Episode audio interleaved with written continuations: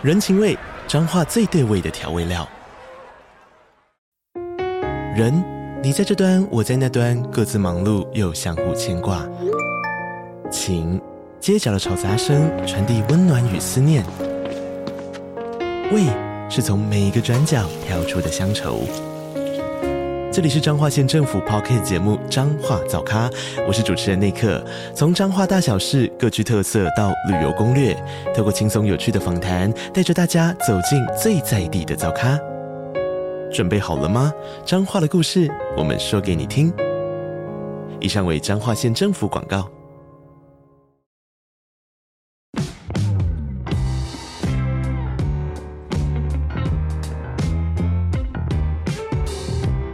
大家好，我是租宇的共同创办人 Shaun。 租宇是一间专业的包租代管公司，我们的服务有包租代管、不动产租赁以及空间规划与装潢。我们希望借由 Open House 让听众可以了解更多房地产的知识与内容。欢迎大家追踪我们的官网、粉丝专页与 I G， 也可以加入社团参与讨论哦。Hello， 大家好，欢迎大家收听 Open House Open House， 我是 Shaun。 没有 Tim 的回应，因为那个今天只有我录音，我声音有点沙哑，因为我刚刚一个整个下午都在做效益训练，所以声音是有点痛苦。那我们想要讲一个最近非常火红的一个新闻，身价五亿的这个高中生结婚后两小时竟然坠楼身亡的一些事情。那我看到这议题，我就非常非常想要邀请之前常常上我们节目就是这个令恒法律事务所的所长温令行律师，那今天他也来到我们的节目现场，那我们就跟温律打声招呼。 Hello， 大家好，我是温令行律师。看到这新闻，其实我就一直有想要跟你聊这件事情，因为我觉得它其实背后有很多法律层面的议题，对不对？没错，因为本身这个妈妈呢，她有一个国籍的问题嘛，那另外呢，结婚这件事情又涉及到同性结婚，那又涉及到说呃，受到赠与的这许多的财产接下来要怎么样去继承的问题，所以其实背后林林总总的，我相信因为本身资产真的是太多了啦、嗯、那又再加上呃，这个事情发生的实在是太突然、呃、太突然发生的通常都不是幸福啦是对，所以整体的事件当然就引起了社会的关注这样子，那也有很多很多的律师同道们，当然还有很多的法律人也都开始来讨论这件事情、嗯、我们就先讲以一个正常的状况好了，假设这件事情它不是立刻突然坠楼，它就是结婚后过了好多年才意外死亡，那以这样子的情况下，通常遗产会怎么分配？这么说好了、哦、其实这些事情里面呢，大家都说比看剧还要更精彩嘛，没错。为什么？因为它里面其实有好多个我们看剧的时候喜欢看的点都在这个事件当中出现、嗯、而且被结合在一起、嗯、首先第一个同性婚嘛，没错，对，再来第二个命案，嗯，对，再来第三个很多很多的钱，大笔的金钱，再来第四个乱伦啊、对所有的大家觉得看剧会出现的丰富元素全部都集合在这个社会事件里面、嗯哦、那当然像你问到的这个问题就是说事情发生的太突然、哦、那如果是很久之后发生的话，那会不会因此而影响说大家对这个事件上面的讨论？其实我们要回到一个源头来了、哦、目前大家最常讨论的点在哪里呢？就是这么多的一个遗产，这么多的不动产，到底应该是要由谁来继承？可能的这个人选就会有两位了嘛。哦、第一个就是这个小赖的妈妈、哦嗯、五亿高中生姓赖，然后我们就直接称呼她为小赖、哦、好，对，那就是小赖的妈妈咯、哦、那第二个人呢就是这个小赖的老公、哦嗯、小赖老公是小夏，嗯，夏姓助理，那所以小夏本身是属于一个配偶的角色，那小赖的妈妈呢、哦、本身是属于一个这个直系血亲尊亲属的角色、哦、那依照我们这个民法的基础规定啦，如果说今天呢有发生一个继承事故，什么时候继承事故会发生？死掉的时候嘛，死掉的时候呢，这个死者我们法律上称为被继承人，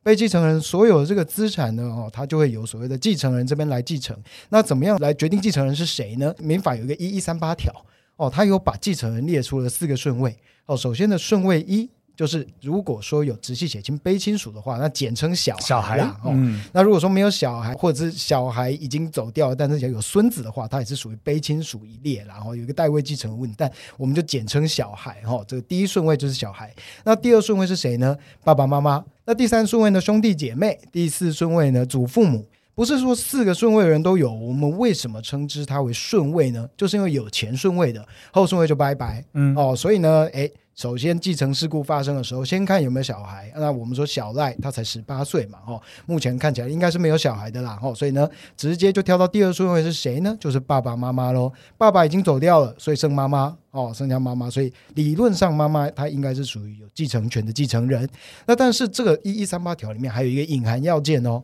还有一种隐藏人物，他虽然没有在这四个顺位里面，但是他一定都有的。这个人是谁呢？就是配偶。嗯，哦，配偶的话呢，他会因为跟不同顺位的人来一起来继承，他所分配的这个比例会不太一样哦。那所以如果说呢，这个配偶本身他是一个隐藏人物的话，那你就知道，不管今天是有小孩状况也好，是有爸爸妈妈状况也好，反正配偶一定分得到的、嗯哦、但这个配偶表面上看来就是小夏了嘛、哦、所以为什么大家都会说现在这个继承的事件里面有两个人选都会提到小赖的妈妈跟小夏呢，就是因为有这个法条的规定了、哦、那当然这两个人他现在要说要来继承，那一个人一定会想要把另外一个人打掉嘛，没错，对，尤其是现在小夏的身份其实是有相当多的争议的、嗯、为什么？因为他取得这个配偶的身份其实才两小时而已，真的还蛮短的、哦、幸福来得太突然，也消失得太突然，没错，就这样子死掉了。嗯，哦，那死掉了，结婚才两小时啊，这个算数吗？哦，所以呢，如果今天啦，我把自己的身份变成是小赖的妈妈的律师，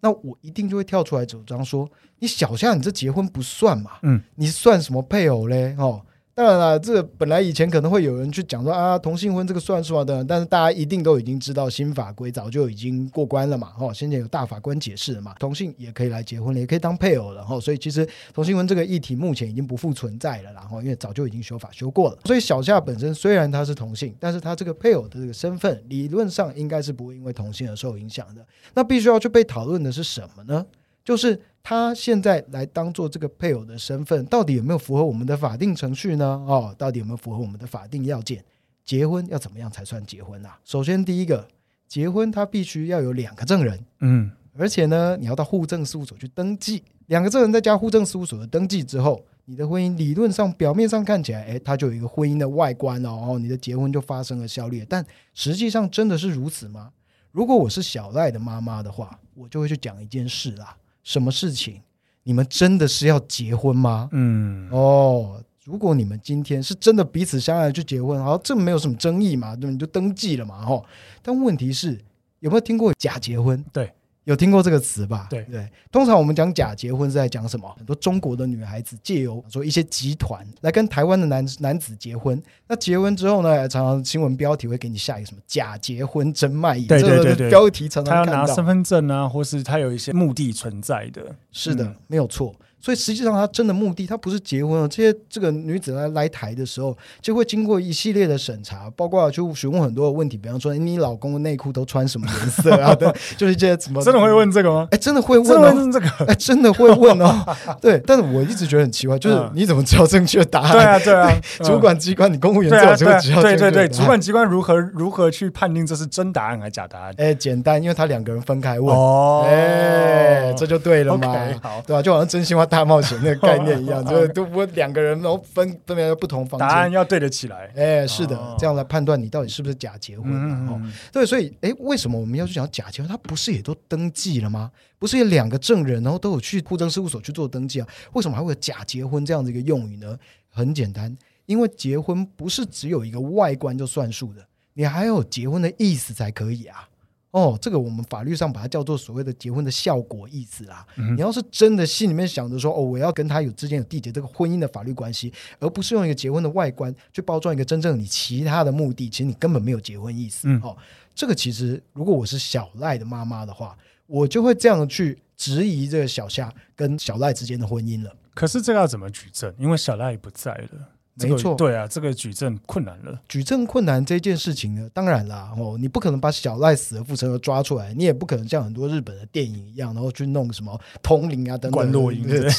对啊，这是这个这个这个不符合我们民事诉讼上面的一个这个证据方法了。对、哦、但是其实你还是可以从间接证据上面来做判断哦。哦比方说诶在新闻上面所看到的，他们之间这结婚是怎么结的啊？他们结婚是路上、哦嗯、随便找两个路人、嗯、来当他们的证人。嗯对，你结婚你会这么随便吗？嗯，如果你真的是彼此相爱，像我跟我老婆去结婚的时候，哎、欸，我们找的证人，我们还特别找了我非常非常敬仰的大学长，然后还有他的夫人，因为他们的那个婚姻关系非常非常的完美，我们还特别去拜托他们来帮我们当证人。你如果真的是彼此相爱，你结婚会这么随便吗？嗯哼，对，怪怪的，嗯，有点怪，没错、欸嗯。那再来另外一方面，新闻从新闻上面的片面报道啦，当然不知道是不是真的，但是他讲说他们两个人几乎不认识。嗯，可是这个又要怎么举证？对，到底要怎么举证？当然你可以去问说，比方说他们的邻居啊，然后比方说他们的朋友啊，然后或者是请小夏来举证说，假设你 主, 主张说你们两个真的认识很久了，你们也彼此相爱，你们有没有照片？嗯、你们有没有相关的对话记录？哦，你们说你们很熟嘛，对不对？把你们交往的历程，把你们自己彼此互相吸引的历程，你拿出来啊，对不对？现在网络这么发达，你不要讲说你每次都是亲自见面哦，对不对？哦，你总有一些，对啊，你总有一些情书等等嘛，对不对？这些东西都是可以被质疑的。哦，然后你认识多久，对不对？哦，那当然这些东西其实都是可以被质疑的点。嗯，哦，所以不是只有说，哎，直接证据才算数的，间接证据其实也可以啊。哦，那所以像这这些诸多的种种哦，假设今天小赖跟小夏他们彼此之间真的是属于没有结婚的效果一词，他们其实并不是彼此相爱，也没有要缔结一个两个人在一起互信互爱共组家庭的一个法律关系的话，而只是为了某一定的奇怪理由，哦，那就是假结婚咯。嗯，那假结婚的话，在法律上的定义，它会变成一个无效婚。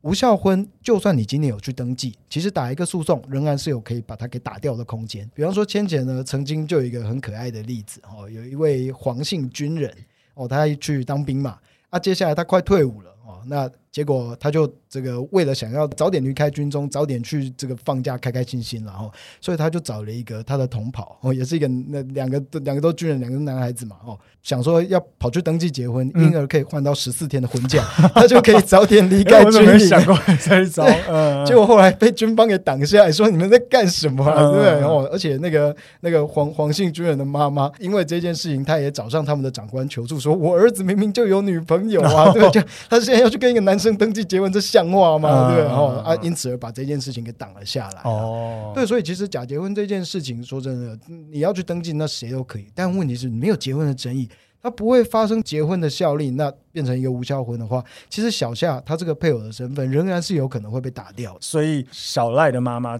一开始可能就是要先去主张这个是假结婚，那这结婚是不存在，呃，我说没有效力的这样子。如果我是他的律师的话，我就会先往这个切入点去走，嗯嗯嗯，因为其实听我看新闻上面写说小赖好像也是有女朋友的哦，对，所以这个可能就变成要举证这件事情了。对呀，啊，所以到时候，嗯，其实你也知道嘛，在法庭上面，法庭其实有时候就像是个戏棚一样，对，很多撒狗血的剧情或者是证人就会因此而出现，说不定到时候又会出现一个这个所谓的小赖的女朋友，不管是真的假的等等，嗯，这些其实都是一个举证的过程。甚至小夏的女朋友冲康他之类的，欸，不无可能。假设这个婚姻是无效的，那接下来这个会怎么走？我会问这个问题是因为除了刚刚温律有提到的这个既有的顺位之外，这个小赖的家庭背景又有点复杂，就是有这个乱伦的这件事情又卡在里面，所以虽然小赖的爸爸不在了，可是小赖的生父不是他的爸爸，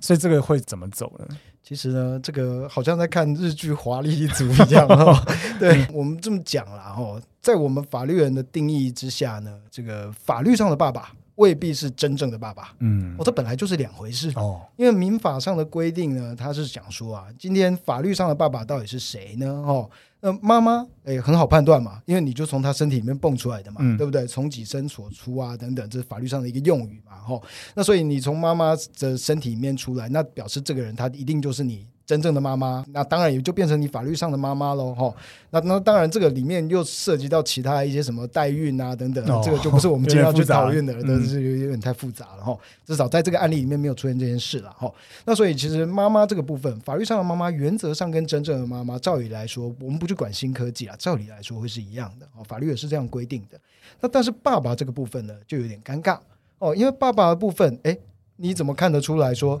妈妈身体蹦出的这个小孩到底基因上面是跟着跟着谁而来的，这看不出来嘛，嗯，对不对？然后他没有一个实际上面的一个这个像生小孩一样的外观。法律怎么样去推定说真的法律上面的爸爸是谁呢？就是从这个妈妈小孩生出来的那一天回推一百八十一天到三百多天那个受胎期间，哦，那只要那段时间妈妈在婚姻关系存续中，那一个老公就推定为是小孩的爸爸，所以只要没有人提出异议，没有人有意见的话，基本上就是推定那个人是爸爸，没错，是没错、哦、那个人就变成法律上爸爸。但是我们也知道嘛，对不对？啊，实际上是不是真的就只有婚姻关系存续中那个老公可以跟妈跟妈妈发生性关系？就就不是嘛。嗯，有很多这个社会事件就是这样产生的啊，对不对？什么通奸啊等等的哦。那当然就说，假设真正的爸爸哦，真正血缘关系上面的爸爸，并不是那个老公，那到时候这他到底跟这个小孩之间在法律上面有没有任何的关系啊？很简单，答案就是完全没有哦。他只是一个路人甲，在法律上的定义，嗯、他只是一个路人甲而已。嗯嗯，对，但是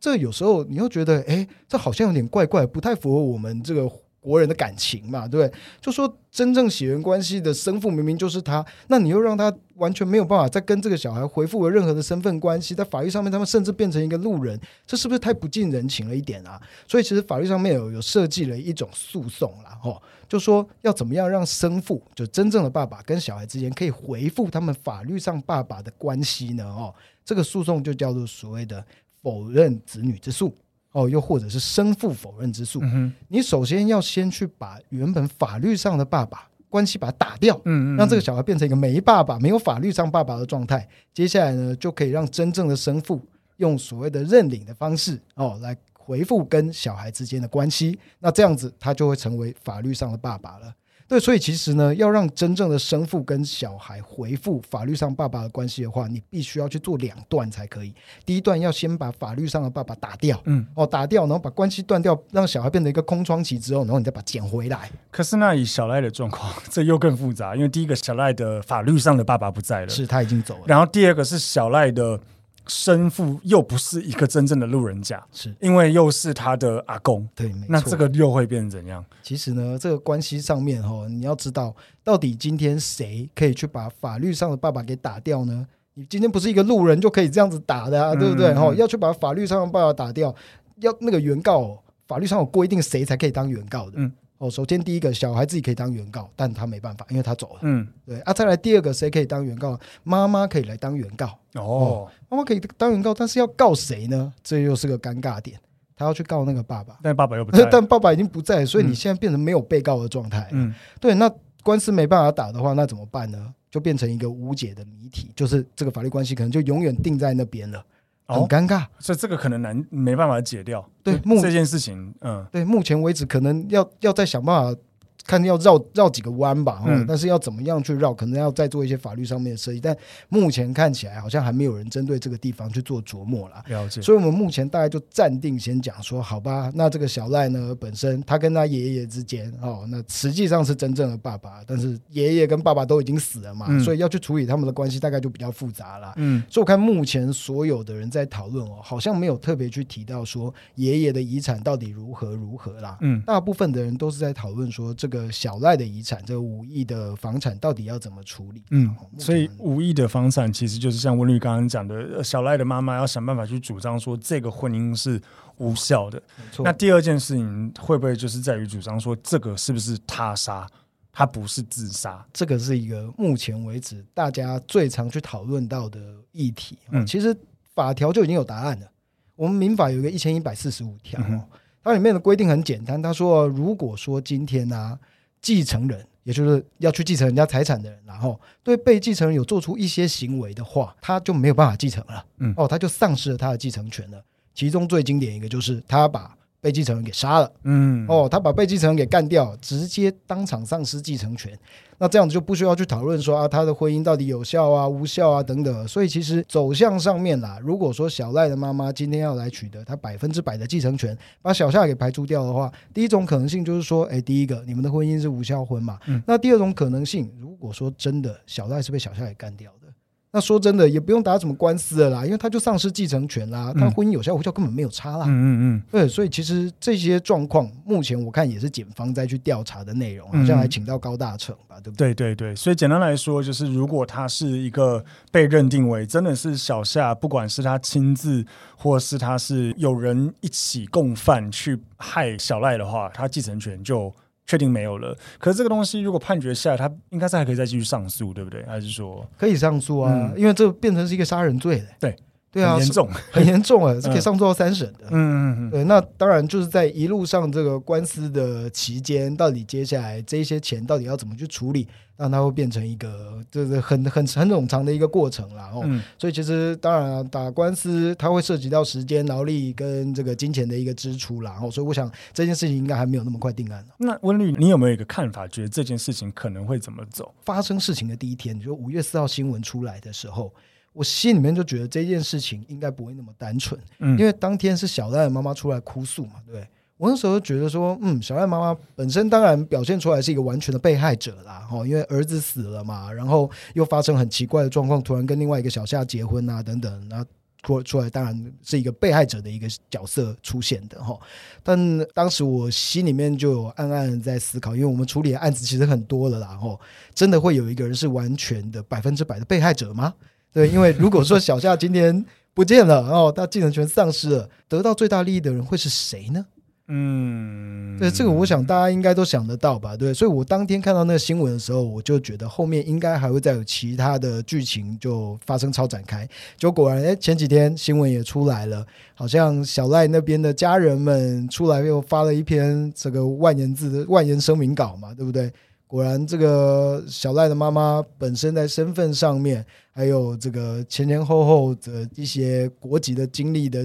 这个这个历程上面就不是这么的单纯了、嗯哦、目前这个事情里面还涉及到小赖的妈妈本身她到底是属于哪一个国家的国籍人啊、哦、那本身小赖的妈妈好像、嗯、是嫁给了这个小赖的爸爸没错，但问题是她当时这个取得了我们中华民国的国籍之后，又发现因为小赖爸爸早就死了嘛、嗯、我说法律上的爸爸、嗯、老公早就死了，然后所以他当时取得国籍的理由是因为这个小赖的关系，然后因为他跟老公有小孩嘛，所以本来是因为这样子的原因，所以取得了我们中华民国国籍，但是后来呢又发现哇，小赖他本身其实是通奸所生的嘛、嗯、是乱伦所生的嘛，所以后来他的中华民国国籍就被打掉了哦，被以行政那个行政程序法一百一十七条、哦、被主管机关给注销了。那注销之后他当然又又跑去去打行政行政官司，那后来又回复，但是回复之后后来又再一次的又再被注销了，然后、哦、又再被打掉了。所以在这种状况之下呢，到底现在小赖妈妈她是哪一个国家的人呢、哦、她的国籍到底是什么？中国有个国籍法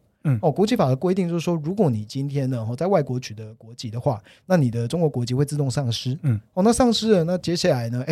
会不会因为你今天在外国的国籍也丧失了，那中国的国籍就自动恢复呢？不会，你要自己你要去跟中国去去 claim， 嗯嗯对，你要去申请，但小赖的妈妈没去申请啊，嗯嗯嗯对，所以就会变成说她现在既不是中华民国的国籍，那他没有中华民国国籍，他也没有中国的国籍，没有国籍的人就对了，没错，他变成一个无国籍人了、嗯嗯嗯、那无国籍人真的不好吗？如果我是小赖妈妈啦，我宁可无国籍，我也不要有中国籍、啊、为什么呢？因为我们有个两岸人民关系条例、嗯哦、两岸人民关系条例有个六十七条，它是规定说，如果今天呢、哦、中国人他要来继承中华民国人的财产的话，最多最多只能继承两百万哦、oh, 有个上限，对他非常不利、欸 oh. 没有错。所以呢，如果说到时候、欸、这个神奇的超展开，小夏他也没办法继承，比方说、欸、人是人是他干掉的、嗯哦、或者是、欸、婚姻真的无效、哦、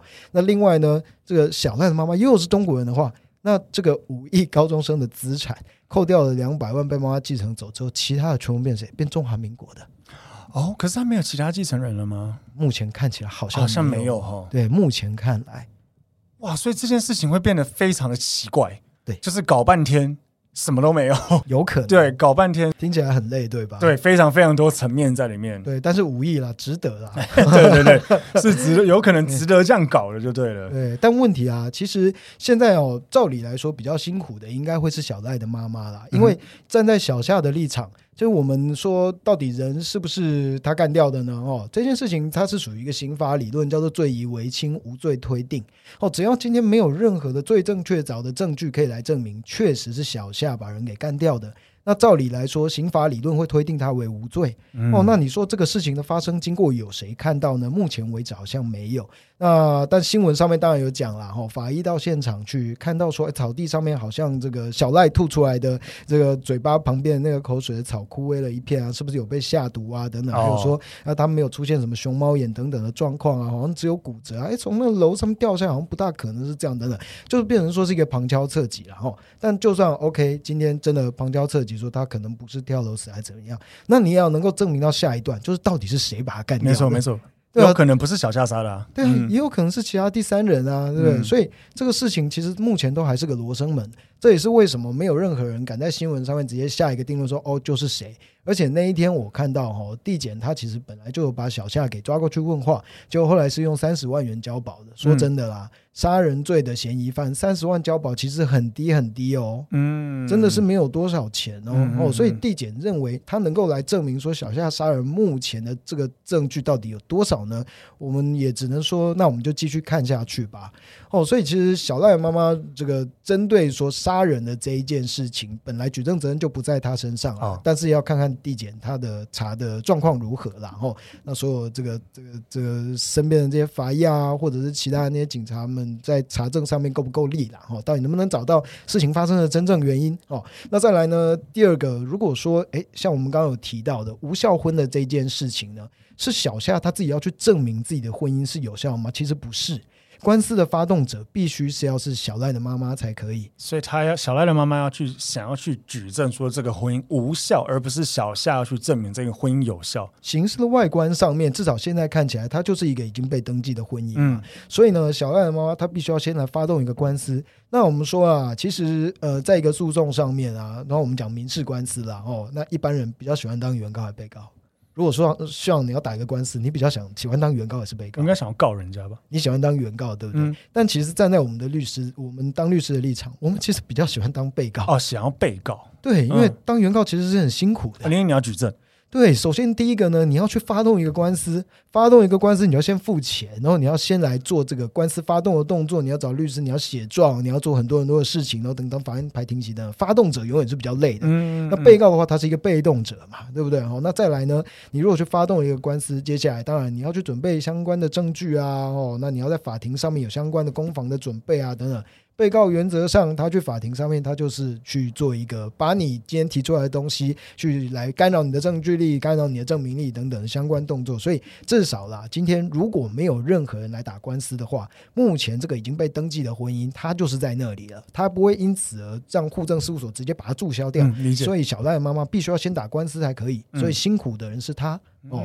哦、对，所以我才说如果我今天是小赖的妈妈的话、呃、小赖妈妈的律师的话，那我现在来演你，我到底可以来做什么动作呢？首先第一个当然就是要先去处理我今天可能的会被认定为奇怪国籍的问题嘛，要先思考说这边的诉讼策略或者是法律关系我要怎么去定 下, 下定论。那再来呢，第二个就是针对小夏的这一块，我一定我一定会赶快来跟小赖妈妈来讨论是不是要开始来打所谓的确认婚姻无效的官司了、嗯嗯嗯呃、这个是他目前积极动作上面可以去做的事情。理解理解理解理解，你有遇过就是类似的事情吗？一些案例或什么？我目前就在处理一个类似的啊。哦，对啊，所以我才会那个时候一看到就是第一天新闻爆出来的时候，我才觉得小赖妈妈可能不一定这么的单纯啊。哦，就是因为其实这样子，当然不是说又有死亡杀人事件啊，然后又有什么乱伦啊等等的哦。但是，嗯，你把每一个案子每一个 part 你把它切割开来，我们大概都有看过类似的事情啦。嗯，对，你说谋财害命我们有没有看过？当然有看过啊，对不对、哦、那你说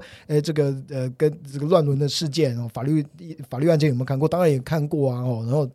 重大非常非常大笔的遗产，然后大家开始相争，有没有看过？当然有看过啊，对不对？只是这个案件是所有东西都被拼起来了，嗯嗯嗯嗯，对，所以你看起来觉得说哇天哪，非非常的复杂，但每一个案子如果说切割开来的话，说真的啦、哦、呃我觉得呃目前看起来呃，这个赖姓阿公的太太、呃、目前她的角色上面看来应该会主张自己是一个完全的受害者吧。但是就算今天说小赖的阿嬷啦、嗯嗯哦、真, 真正生父的老婆，然后她能够做到最大的报复就是让所有的财产全部都变成中华民国，全部充公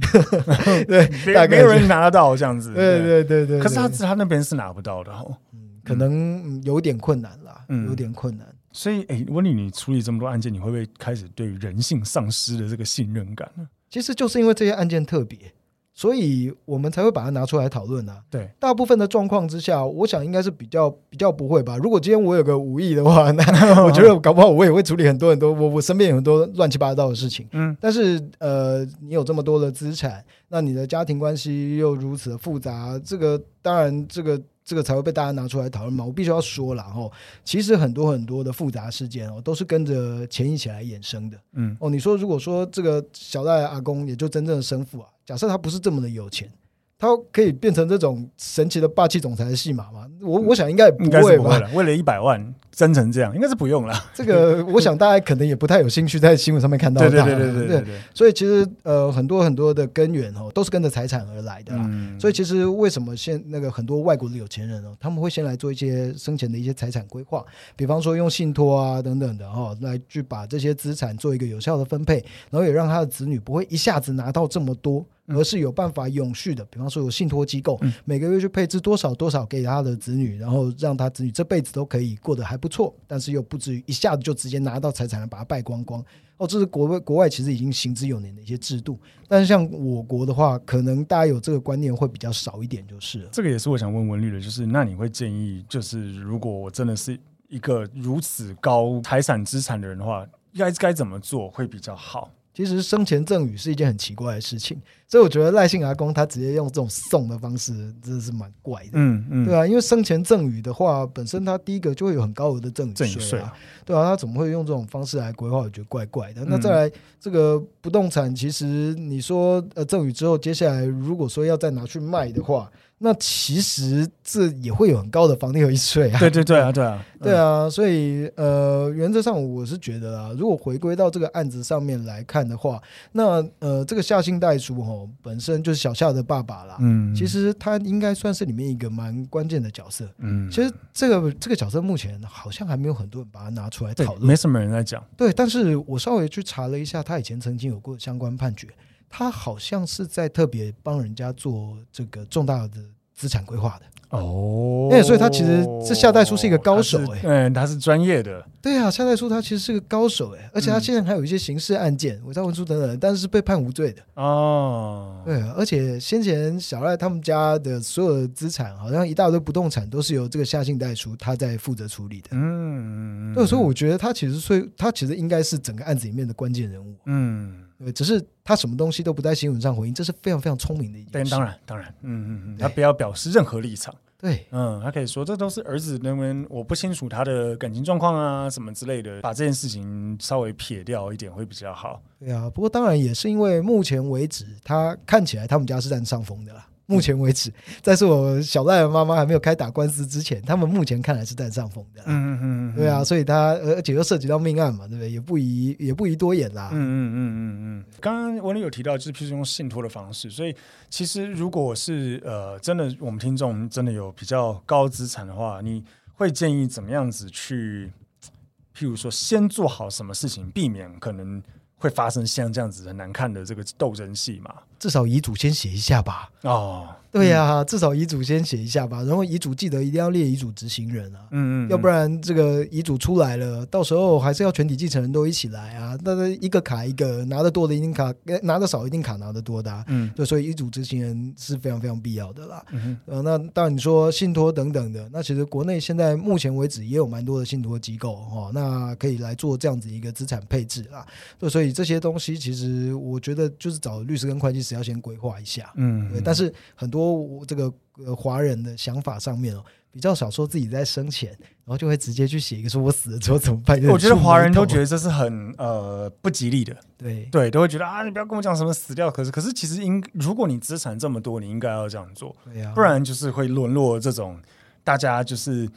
争啊也好，然后各种奇奇怪怪的戏嘛，去想要跟你，因为就像刚刚文律讲的，五亿，哎，有点值得这样玩。对啊，呃、如果你才五百万，那大家就算了，不会跟你玩这一招。而且那个五亿，听说市价好像现在变十二亿，是吗？哦，这更多。对啊，瞬间变两倍以上，所以其实是真的，难怪会有人为了这个可能想要搞一些招数。我是觉得接下来其实背后的法律战我还蛮期待说记者他们针对后续的一直持续的报下去啦、嗯、因为事情目前把它弄得越来越复杂化之后，我比较担心说哇大家接下来看得累了、嗯哦、然后也不会去针对中间那个很细节的那些法律关系再去做切入，那事情就逐渐被淡忘。 那, 那 我, 我其实蛮期待说后续记者能够这个持续的把它继续做后面后续报道，嗯哼嗯哼，对。但是这个一报、哦、因为一定会打官司的啦、哦、我看应该会走很久很久就是。但是我还是觉得其实有时候事情简单看戏就好，像我也很想知道到最后那个无意到底会落入谁家，背后那些法律的关系什么，其实我觉得不是很重要。也是啊，但是就是我意思说就是